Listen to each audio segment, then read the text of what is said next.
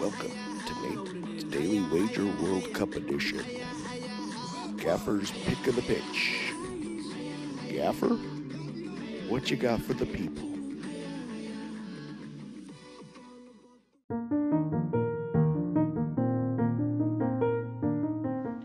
Ladies and gentlemen, the gaffer is here.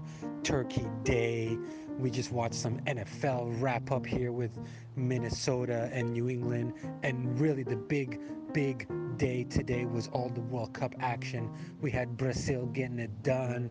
We had the Uruguayans and the South Koreans coming with a 0 0 stalemate.